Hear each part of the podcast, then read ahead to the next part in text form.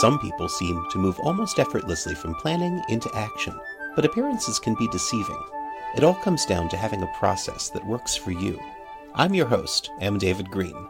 Hack the Process is a show about looking at the systems and processes that we build our lives around to support mindful, meaningful progress. This show explores ways that people get past that pivot point, from having a fantasy to putting something real out there into the world.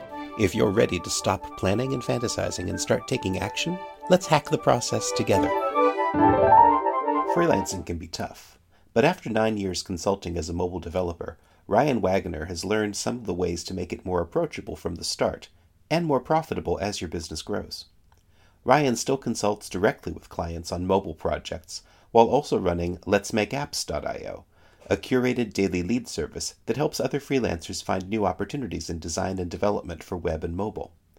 In this interview, he shares with us the patterns he's built into his daily routine to make sure his top priorities are always addressed first, where to put the focus when planning on new project, and why he thinks charging by the hour is a disservice both to the client and to the freelancer.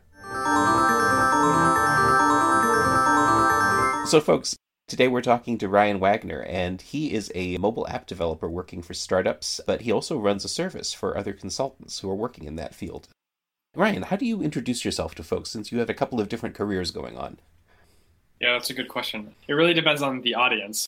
If I'm talking to, to clients, I introduce myself the way that you just did in, in terms of I help startups develop their first mobile app, and then we iterate on that, and, you know, so forth. I have this whole spiel that I go into for my positioning with in terms of being a consultant.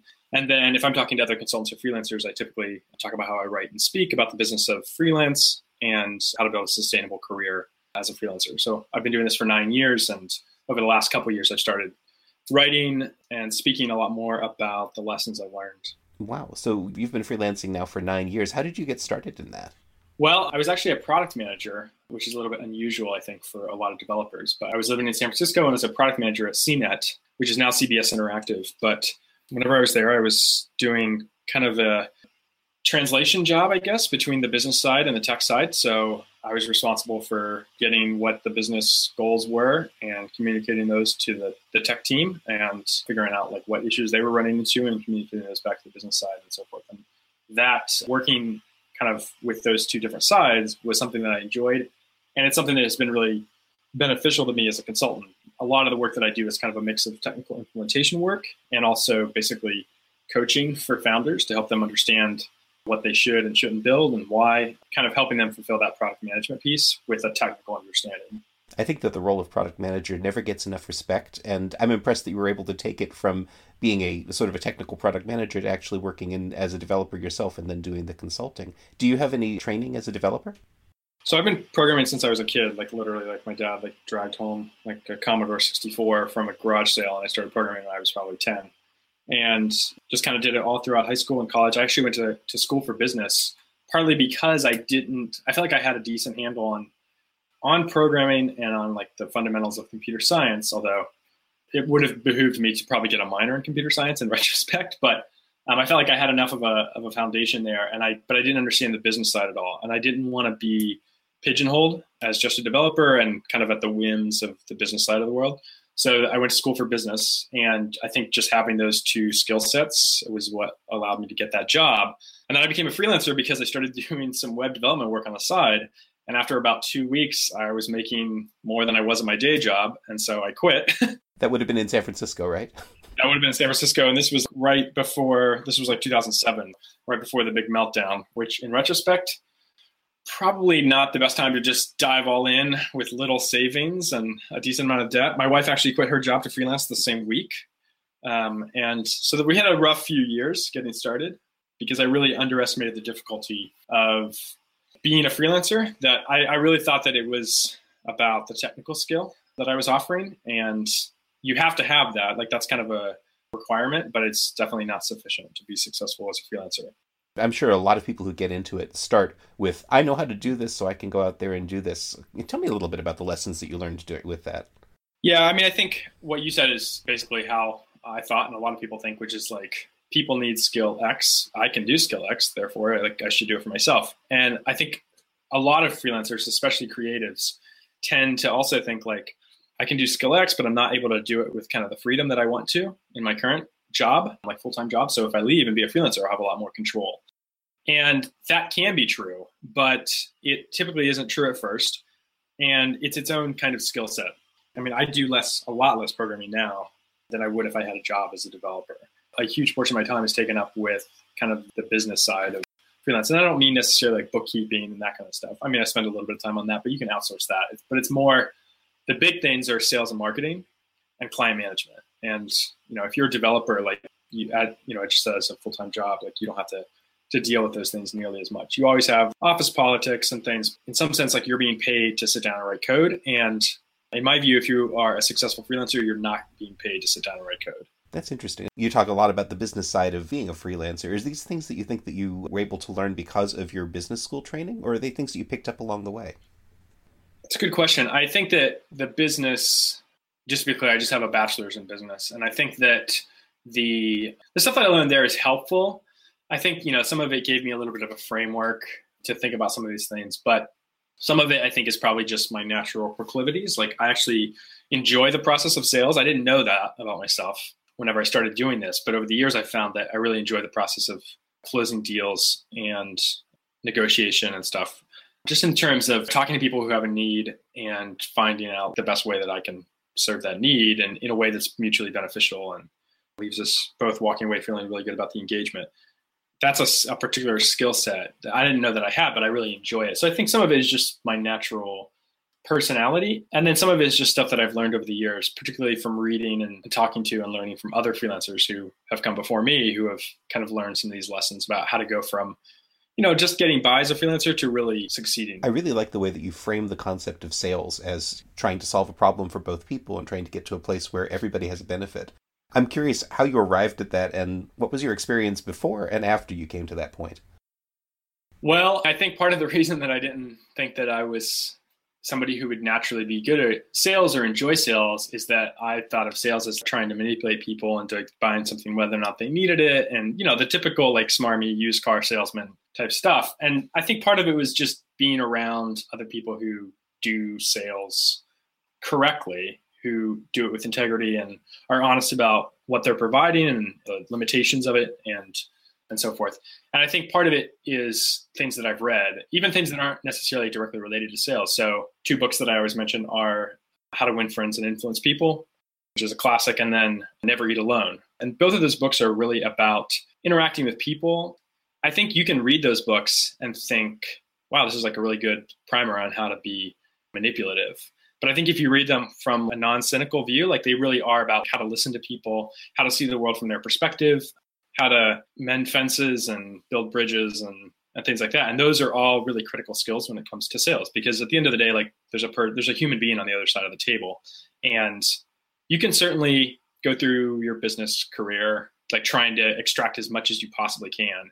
But it's, you know, paradoxically, like it's actually a lot more lucrative to like find the best way to to build a long-term relationship with somebody. I mean, all of my best, all of my best clients where I have made like much more money than, than I have for my other contracts are long-term engagements, like where I've done project after project with these people and they keep coming back because they like the work that we do and, and what they get out of the, the relationship. I've definitely heard that before, that it's it's much easier to maintain a good relationship than it is to try to build new relationships. You know what you have there. One thing that I that you said was caught my attention, this concept that there's a person on the other side of the table. This isn't just negotiating with a manipulative goal.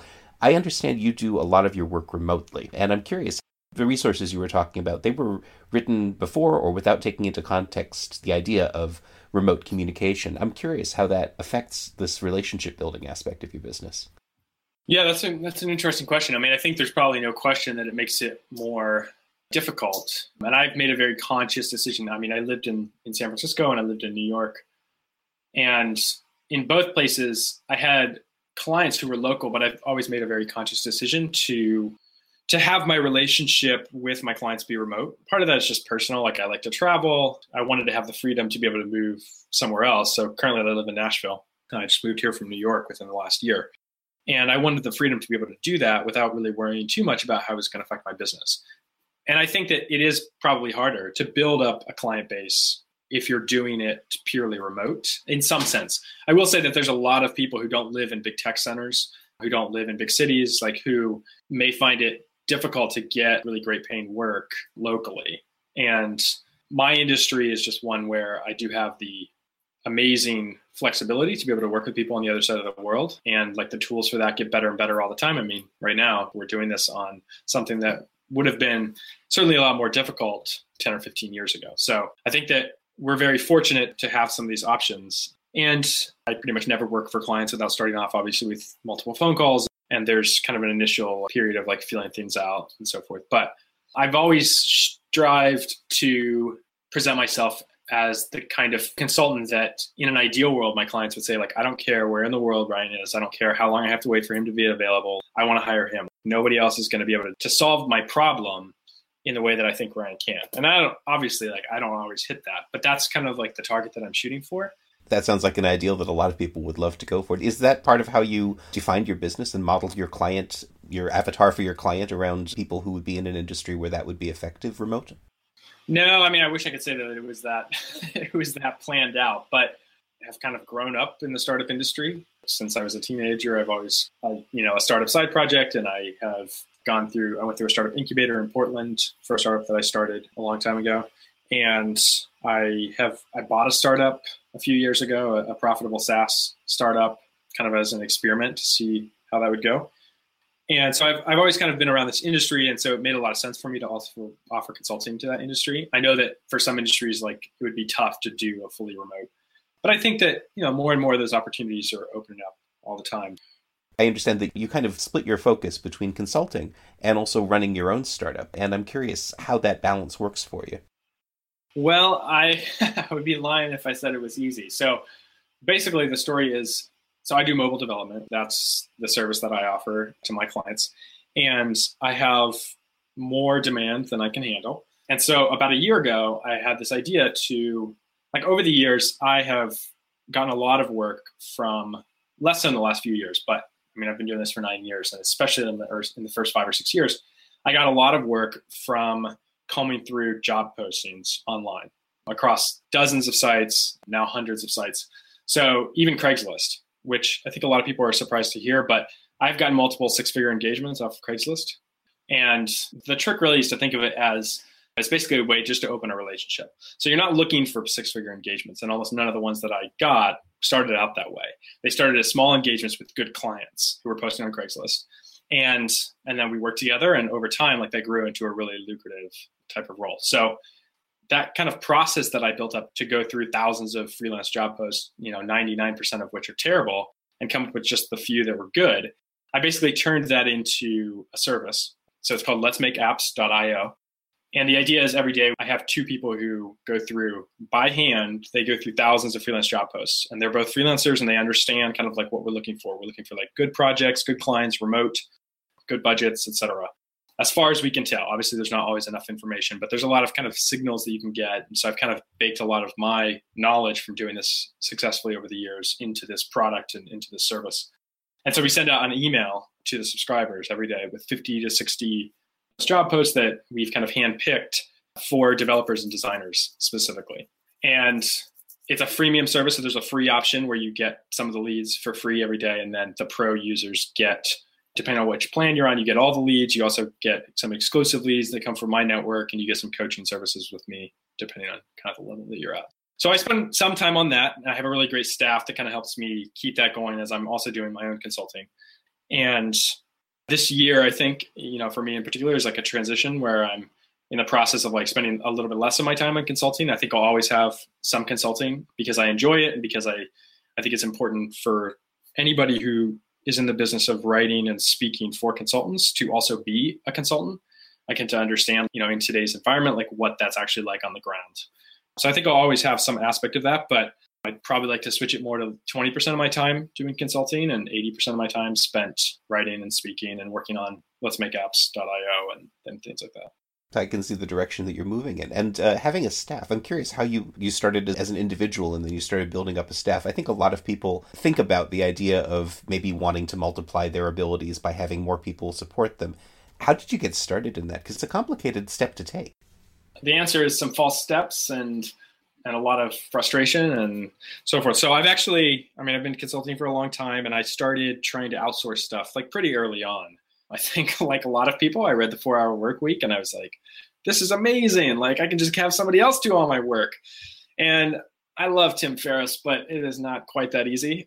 So I definitely like hired, you know, a few developers and designers and virtual assistants and so forth over the years that like things just didn't work out. And I bear the brunt, like the, you know, the, the majority of the responsibility there for those things because I didn't understand like how to manage it and so forth. But so I actually have a junior developer who helps me with the consulting stuff. And he and I have been working together for, I'm not sure, I want to say eighteen months, something like that. So it's been a little while. And, you know, I had to go through a few different people and we've had to build up a, you know, a rapport over time and, and so forth. But it's great. And he is extremely helpful for, you know, certain phases of projects where it's nice to have somebody just kind of take some of the load off and, and so forth. And, you know, I think some of the lessons I learned while doing that, because I was having him do something that I knew how to do. And so it's a lot easier to teach somebody.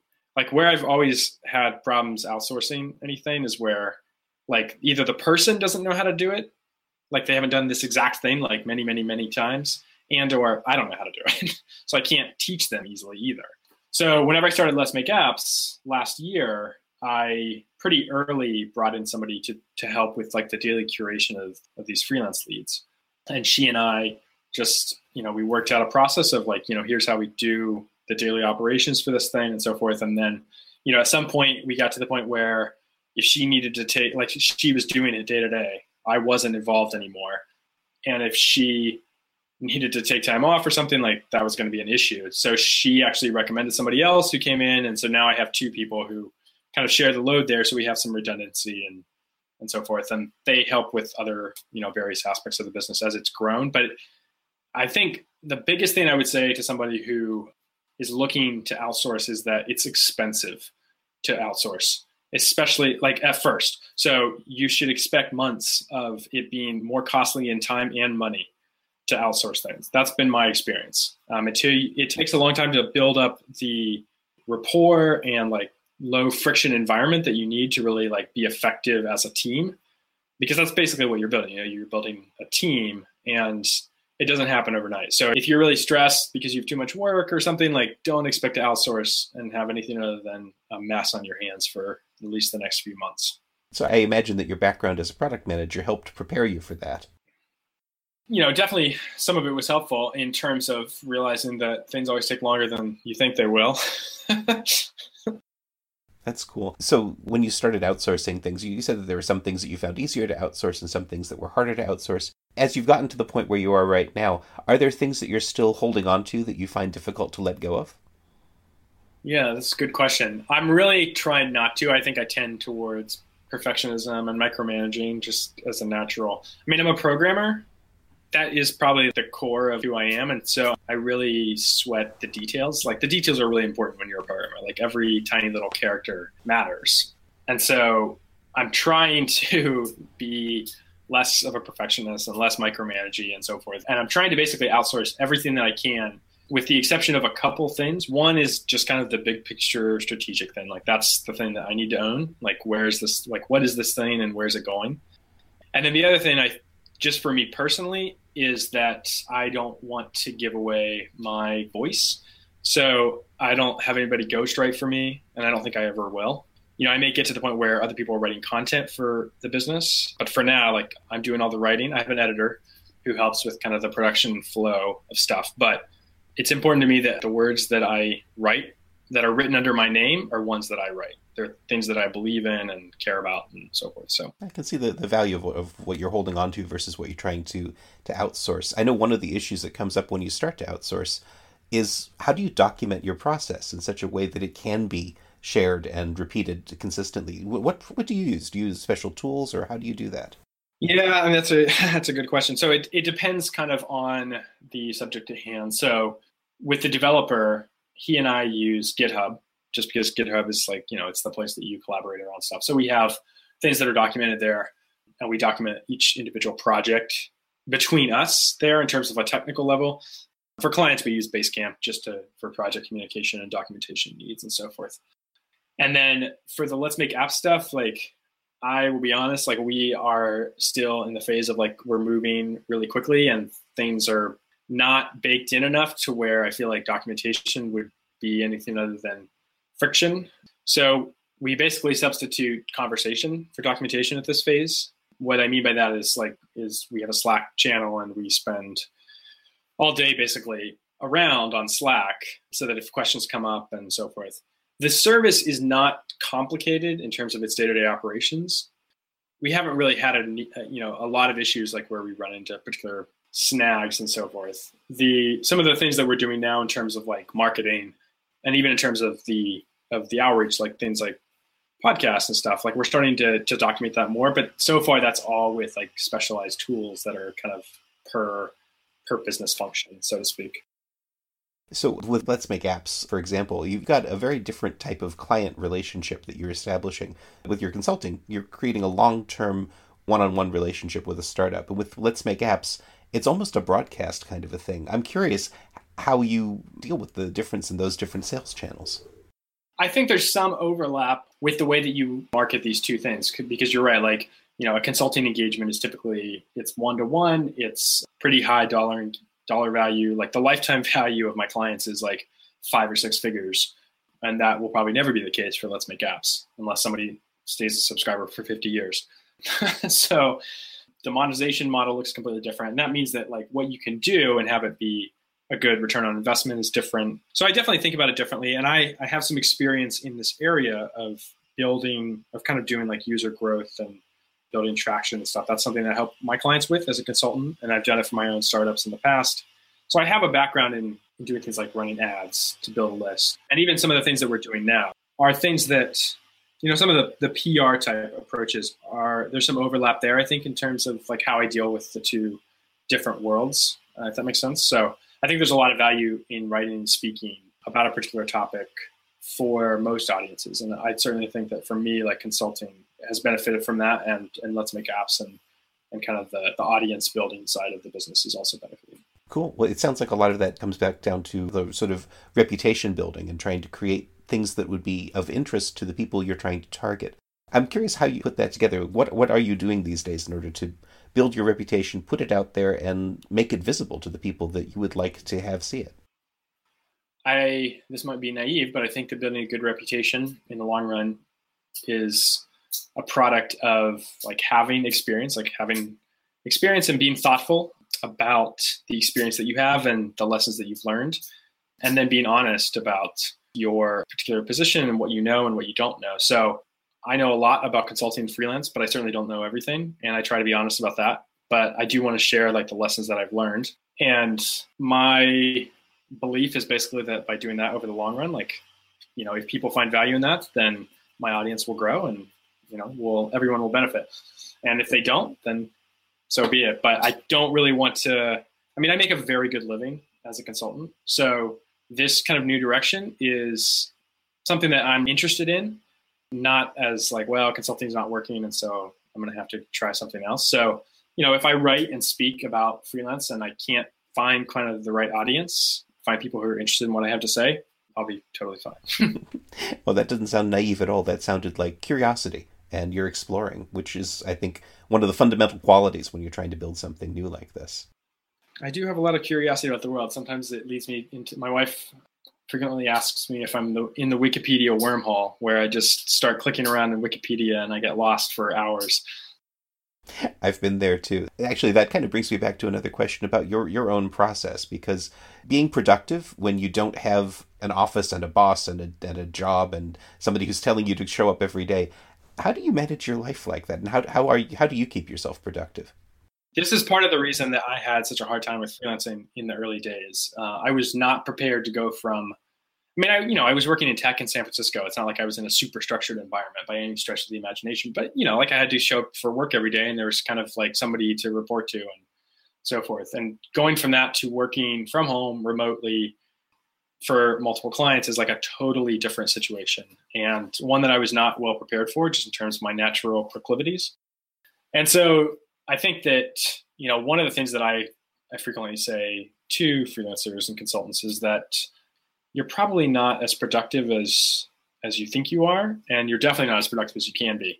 And I don't necessarily mean productive in terms of like making every minute count. I mean more in terms of like of effectiveness and in terms of doing, building your career in a way that is sustainable for you, like psychologically and emotionally and so forth. And I know that like, you know, that particular perspective is probably doesn't necessarily fit into the like keeping it, you know, tracking your time and some of the other like kind of nitty gritty like productivity things. But I think that they're really related. It sounds like something you've bumped your nose up against personally. Yeah, I mean, I definitely have. So I'll start, like, for me, like to get into the weeds a little bit, for me, all of this basically starts with sleep. So I am a natural night owl. I love to stay up late. Like if I had my way, I'd stay up until two or three o'clock in the morning every night. And I did whenever I was younger. And what I've come to realize is that that, for me anyway, I'm sure it's different for some people, but for me, like that is a productivity killer. I get a huge boost in kind of my productivity and my outlook on life in general by going to bed early and getting up early.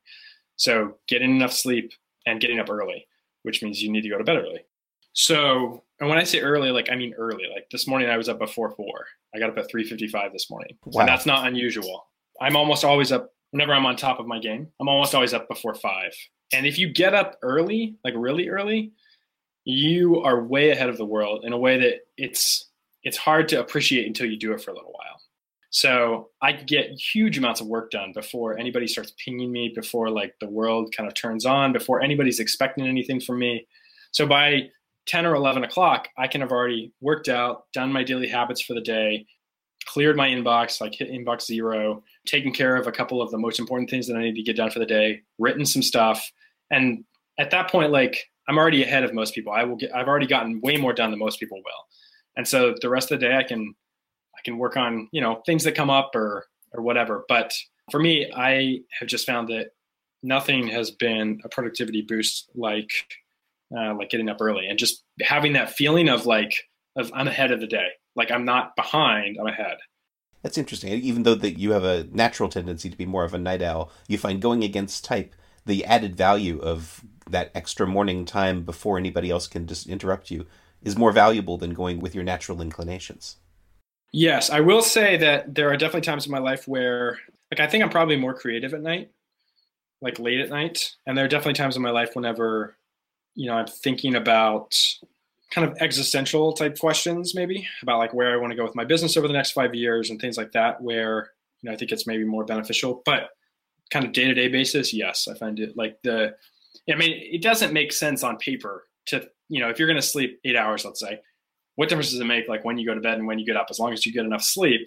But I have just found that for me anyway, that is not the case. Like that there's a huge psychological boost from, from having space at the beginning of your day when you're most rested, most refreshed to do things that are important to you, even if they're not important to anybody else. So I don't know if you are familiar with like the important and urgent quadrant from, um, I think it's from The Seven Habits of Highly Effective People. Oh, yes. Yes. I've seen that. So there's the little like important and a quadrant, like a two by two quadrant of like important and urgent. And so like tasks can either be like important and urgent, or they can be not important or not urgent. And where most people get tripped up is in things that are not urgent, but they're important. So they're the things that, that you want to do that are important to you, but they're not urgent. And the way that I always think about this is that if I don't do them, no one else cares. So if I'm writing like a long post on some aspect of freelance that I want to send out because I think it's important to me and because I, I think it'll be helpful to people, if I don't write that, no one will ever care. Doesn't matter. And those types of things I find particularly difficult to get done on a day-to-day basis. If you get up late and you immediately have like this list of things that needs to get done today that people are expecting from you that you've committed to, and you don't have that kind of mental space to be able to, to work on stuff that's only important to you. You make a very compelling argument about that. I, I certainly know how that is when there is a, there's something that I want to get done, but the world isn't out there waiting for it, so it sometimes never gets done. Yeah, it's tough. And I have just found for me that at the end of the day, like I'm often just, my brain is just dead, and I can't kind of make meaningful progress in something. Like, you know, there's the whole science about willpower depletion. You know, if I've worked really hard throughout the day, like cognitively, I just do not have the brain power sometimes to do some of these things that I want to do that are important to me. And so I try to put those things first and get them done first thing in the day. I've heard of this willpower depletion science. Uh, can you tell me a little bit more about that? I am no expert, but my understanding is that they there have been studies that have shown that as you exercise willpower, that basically your ability to exercise willpower starts to decrease. And it seems like sleep actually is is something that does refresh that. But I try to put things that are going to take the most willpower earlier in the day, just because I know, like, working out is a good example. So if I put working out at the end of the day, like, there's a good chance I just won't do it because, you know, at the end of the day, like, I'm tired, I'm stressed. And it's just really easy for me to be like, eh, it's one workout, you know, doesn't matter that much. Same thing with writing. Those are probably the two big ones for me, writing and, and working out. So are those two things that you try to incorporate into your morning routine every day? I do. For ten years, basically, I've done morning pages, which is basically like journaling, but it's a little bit more free-flowing, and it's not really for recording events. It's pure stream of consciousness. So I'll write five hundred words in the morning. That takes me, you know, fifteen or twenty minutes, and I'll sit down with just anything that comes to mind. It's very often me like trying to figure out like some stupid, like how many, like, you know, what's our currently monthly revenue at? Like how many more customers are we going to need to get to the next level? Just kind of like just stupid stuff that's rattling around in my brain that I need to get out just somewhere. And I, I find that, you know, or if I'm frustrated about something or whatever it is, just getting it out on paper. In this case, I type it, but I find to be like kind of mentally freeing. So I do that. And then I, I try to write in the morning as well. That's more public facing. The last few weeks for that has been tough. I'm in the middle of like of a lull of overhauling my editorial process and stuff. But whenever that's working, it works very well to write. I recommend for people who want to write, make writing like a core part of their, of what they're doing, to write a thousand words a day, which is tough, especially at first, but that really builds up a lot of momentum. And momentum is another like huge productivity boost for me. Anything that I can do on a daily basis and kind of keep doing that, it forces you to work it into your day-to-day life in a way that is really powerful and requires less and less willpower over time. It sounds like you're also building these things up as habits so that you don't have to think about them beforehand. I do. I used to have a lot of daily habits that I tracked and like kept track of. Now I have five. I so I have five tracked daily habits. The other half, like morning pages, for example, is like a true habit for me at this point. So what I mean by that is if I can't do it for some reason, I get frustrated.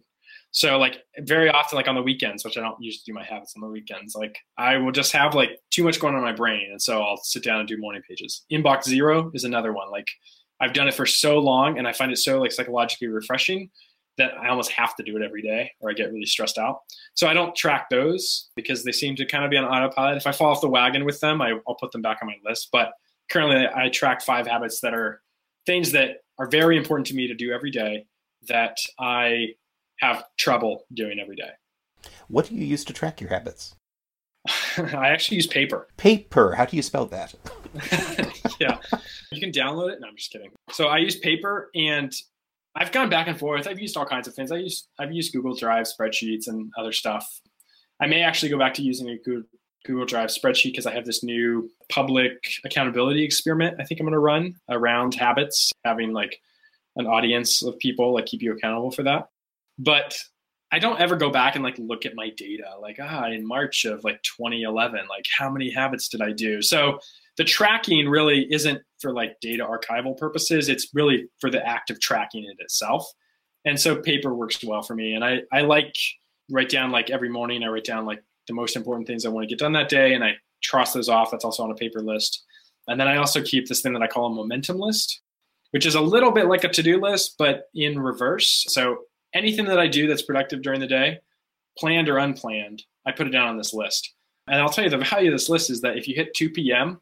and you're feeling like, where did my day go? Like, what did I actually do today? You can look at this list and you can see like, ah, I did all this stuff. And it really is for me like a big boost of like, okay, you know, I may not have, I may have felt like I got pulled in a few different directions today and that things like didn't go as planned or whatever, but I actually did get a bunch of stuff done. I really like that idea. It's it's like the, the inverse of a to-do list. It's not forcing you to move forward, but it's rather helping you reflect on how much productivity you've had.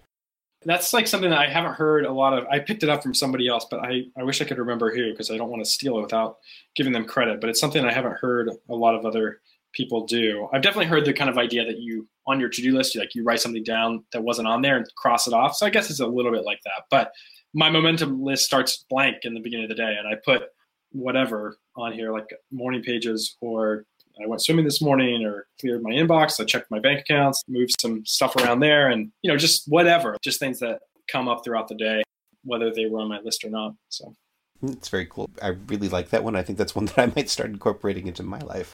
Tell me a little bit about the way that you've been building up your business in terms of creating this audience. You said that you had some background in building your audience and you're doing some writing. Curious if you're putting that out there, or is that stuff that you're writing toward a larger thing that you're going to be releasing later? So it's both. I've released, you know, a handful of articles on different aspects of freelance to the list, like to Let's Make Apps, to the audience there. And for the last month or so, like that's been on pause because we're actually revamping this into pretty amazing, very in-depth, very actionable pieces of content.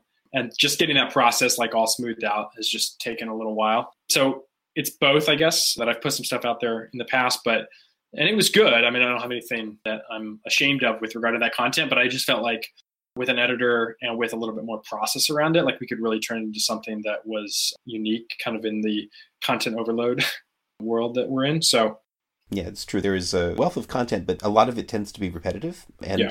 It's interesting if you can come at it from a different angle and start putting together something that people are going to be looking for that could really add some value. So is that where you're thinking about taking this business next, is more toward focusing on the coaching and teaching side of things?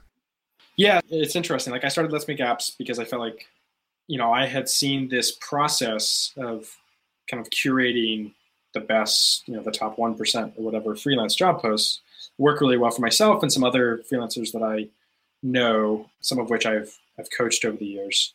And so I, I built Let's Make Apps because I felt like this works really well, like I'll make it a service and and that's great. And then I started thinking about like, you know, I need to market this, like let's get it out to a wider audience, and started writing content. And and I used to write content actually a lot about productivity and personal finance and stuff years ago at a very high output. I did not do a great job with that particular period of my life of building an audience around that.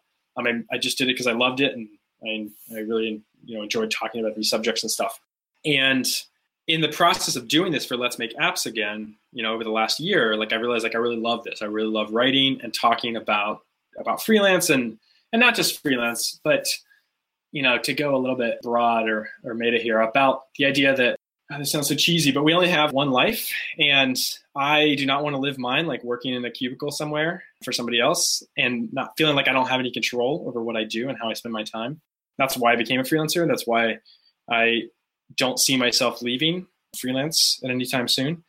And I think that there's a lot of freelancers out there who are struggling with some of those things and feeling like the way that I did for the first few years of freelance, which is, you know, it seems like people are able to make this work, but I don't see how it's going to work for me. I don't see how I could do this for another twenty years because it's stressful and I'm not making enough money and it's having a negative impact on my family life. And I have been fortunate enough to figure out how to get to the other side of that chasm. And I'd like to help other people like make that transition as well.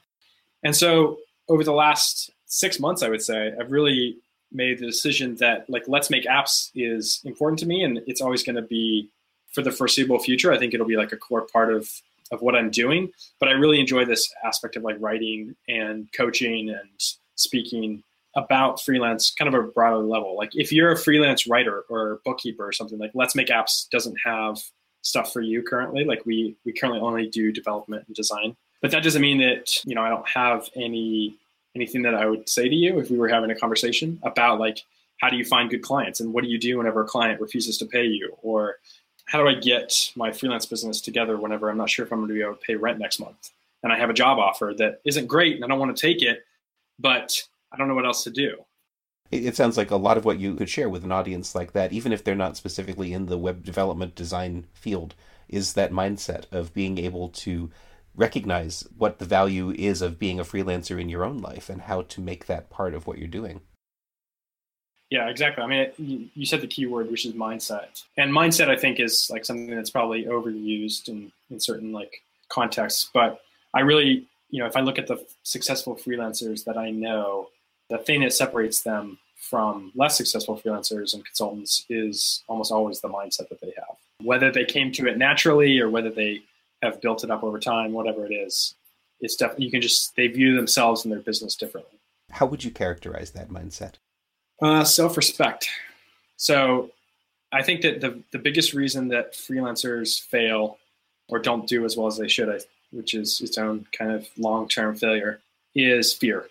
And it's fear driven ultimately by a lack of self-confidence, that you don't you don't fundamentally believe that you have something unique and special and valuable to offer. And maybe you what you're offering today is not that thing. But I think that for the vast majority of freelancers and consultants out there, like they their technical skills are good enough. Like what they're missing is kind of the packaging around it and and the belief that there are a class of problems out there that they can solve and that the people will pay money for. And too often, that because they don't believe that, they get mired dealing with bad clients and dealing with bad projects and trying to get paid and charging too little. It's just a vicious cycle that is hard to break out of whenever you're in the middle of it. And it sounds like from your experience, that's something you have to internalize. That's not something that, for example, you could say, go out there and market me, then I will be successful. Hire somebody to market you. I don't think so. I'm sure there's probably somebody out there who's done that, but like all the people in my business who do that are agencies, you know, they're firms. And with uh, almost without exception, all the successful firms and agencies that I know are people who are great at sales and marketing. Like that's the thing that they're really good at. So I'm not sure how a, a solo freelancer could really outsource that piece very easily. But even if you did try to outsource it, the problem is like at some point, somebody's going to want to talk to you. And if you don't believe in what you have to offer, like that's going to come across loud and clear. Right. And it sounds like getting that very clear in your mind is, is probably the most important first step in getting started with something like this. Yeah, I think so. So taking what you just said and bringing you back to two thousand seven when you were starting, I'm curious, looking at yourself then and looking at what you've learned over the years, what advice would you give to yourself and how would you have done things differently if you had known? Well, that's a long list. So I would say off the bat, control personal finances. So personal finance for freelancers, freelancers don't have like a strict separation between their business and personal finances. I mean, they should in terms of, you definitely should in terms of having like separate bank accounts and bookkeeping and that kind of stuff. But in terms of the emotions, your personal finances and your freelance business finances are the same basically. And so I think controlling your personal finances is huge for freelancers, especially early on. Because if you can get to the point where you don't have debt and you have some cushion built up, then it gives you a ton of flexibility to be able to fire a bad client, to be able to like make an investment in yourself, like going to a conference or paying for some online training or whatever it is. That's very difficult to do, even if you know you should do it. It's very difficult to do if you don't have any margin in your life, um, finance-wise. So you can create that margin by cutting down your expenses as low as you can in the early days, by not racking up debt, by building up an emergency fund, those kinds of things, which are not fun. They're not, they're not sexy, like, but they really do have a big impact on your, your personal finances. And I make about nine times as much as I did whenever I started freelancing. And that is not, my personal finance situation is much better today, but that's not only because I make nine times as much. Partly I make nine times as much now because I got my personal finance situation cleaned up.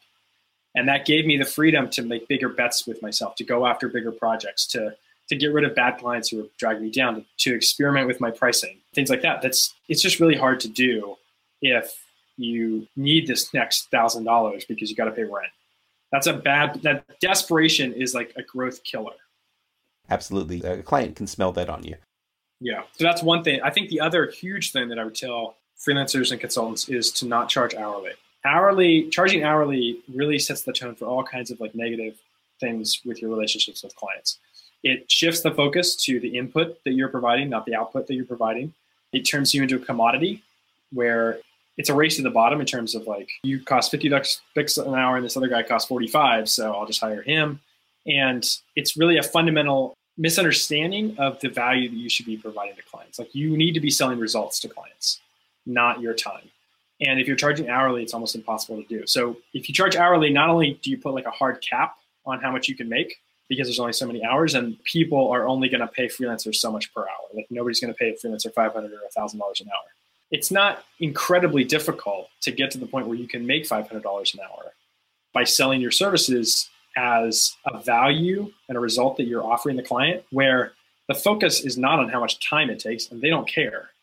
And it allows you to to do things that would make no sense at all if you're charging hourly. So a good example is you're not going to make any investments in your business that are going to allow you to get faster. or more efficient if that's just going to reduce your revenue. You're just not even going to think like that.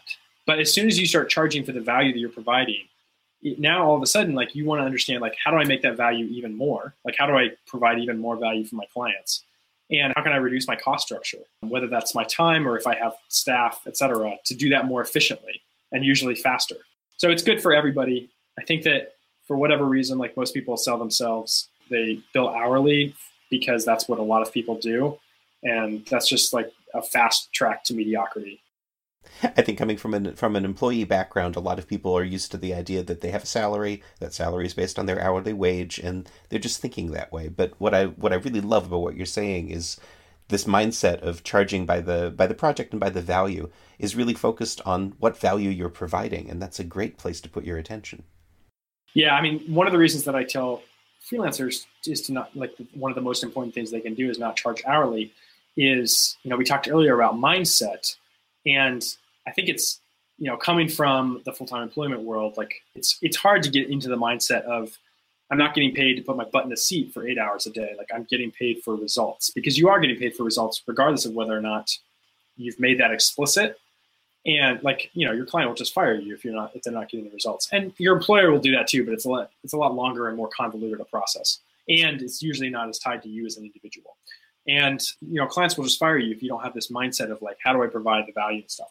If you don't charge hourly, if you charge by for the value that you're creating directly, whether that, that can come in a lot of different forms. We don't have to dig into all those. But if you charge, you know, a flat project rate or for a particular result or whatever it is that you're providing, it very quickly forces you to start thinking with this new mindset that you need to have to be a successful freelancer. So it's it's kind of a cognitive hack to to help you think about, you know, a client has hired me not to just spend ten hours designing a new website for them, or twenty hours or, or whatever, but instead, like, they want a website that increases their sales, and they don't care how long it takes. All they want is a website that, that increases their sales. So how do I provide that value to this client, whether, you know, regardless of how long it takes? And there's a whole, there's a lot of art that goes into making sure that you're charging enough. Because particularly in the early days, you know, a lot of freelancers, I think, they try project pricing and some other types of pricing things, and they're not good at it. And so they get screwed. Not screwed. I mean, they, they basically end up having to do a lot more work for less than they would have made if they charged hourly. And so they're like, ah, this doesn't work. I'll never try it again. And it's it's a skill like anything else. It's something that you can learn, and that, you know, it takes a few times to get it right. But I'll tell you that once you do, it's well worth it. What you were saying, absolutely. I, I completely see what you're coming from. And I can also see how getting that mindset in place can help make the sales and marketing side of a business that might be intimidating for some new freelancers feel more compelling, because that's really where they're focusing now. They're trying to figure out what their value is. Right, exactly. Cool. So I think everybody out here is going to be looking forward to seeing some of your more long-form content as it starts uh, trickling out into the marketplace. How can people find you online? So the easiest thing is to just go to LetsMakeApps.io slash hack the process. And I'll set up a special landing page there for listeners where I'll give away like a substantial lifetime discount for Let's Make Apps if you want to upgrade to a pro plan. And then I'll also, I'll send out a couple of other bonuses that I think the, the listeners will enjoy. And then you'll also get the kind of the new long form content whenever that starts going on. Fantastic. I'll, I'll definitely link to all of that in the show notes. And thank you so much for making the time to talk with us today. Absolutely. It's my pleasure. Are you glad you listened to this episode of Hack the Process? Then take an action now. Make a note about something you just heard and how it's going to help you as you hack your own process. And let me know about it. This has been M. David Green, your host for Hack the Process. You can tweet me at Hack the Process, leave a review for the show on iTunes, and visit hack the process dot com to check out the show notes for this episode and join our community of process hackers. Thanks for listening.